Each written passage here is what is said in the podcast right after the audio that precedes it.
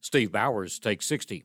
The treaty was signed in Spain 1494, ratified in Portugal, eventually approved by the Pope, dividing discovered lands outside Europe between Spain and Portugal, the two nations that mattered.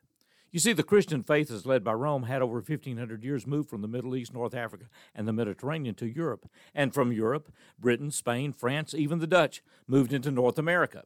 Some world empires going into World War I were shattered by that war's end. And by the end of World War II, Japan, Germany, Italy defeated, the British Empire waning, the powers that mattered, the United States, and the USSR.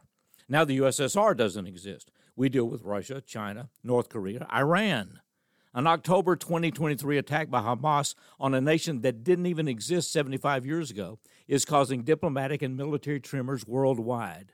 Events unsettle the world and they remind us the world changes, and superpowers, they don't last. Steve Bowers takes 60.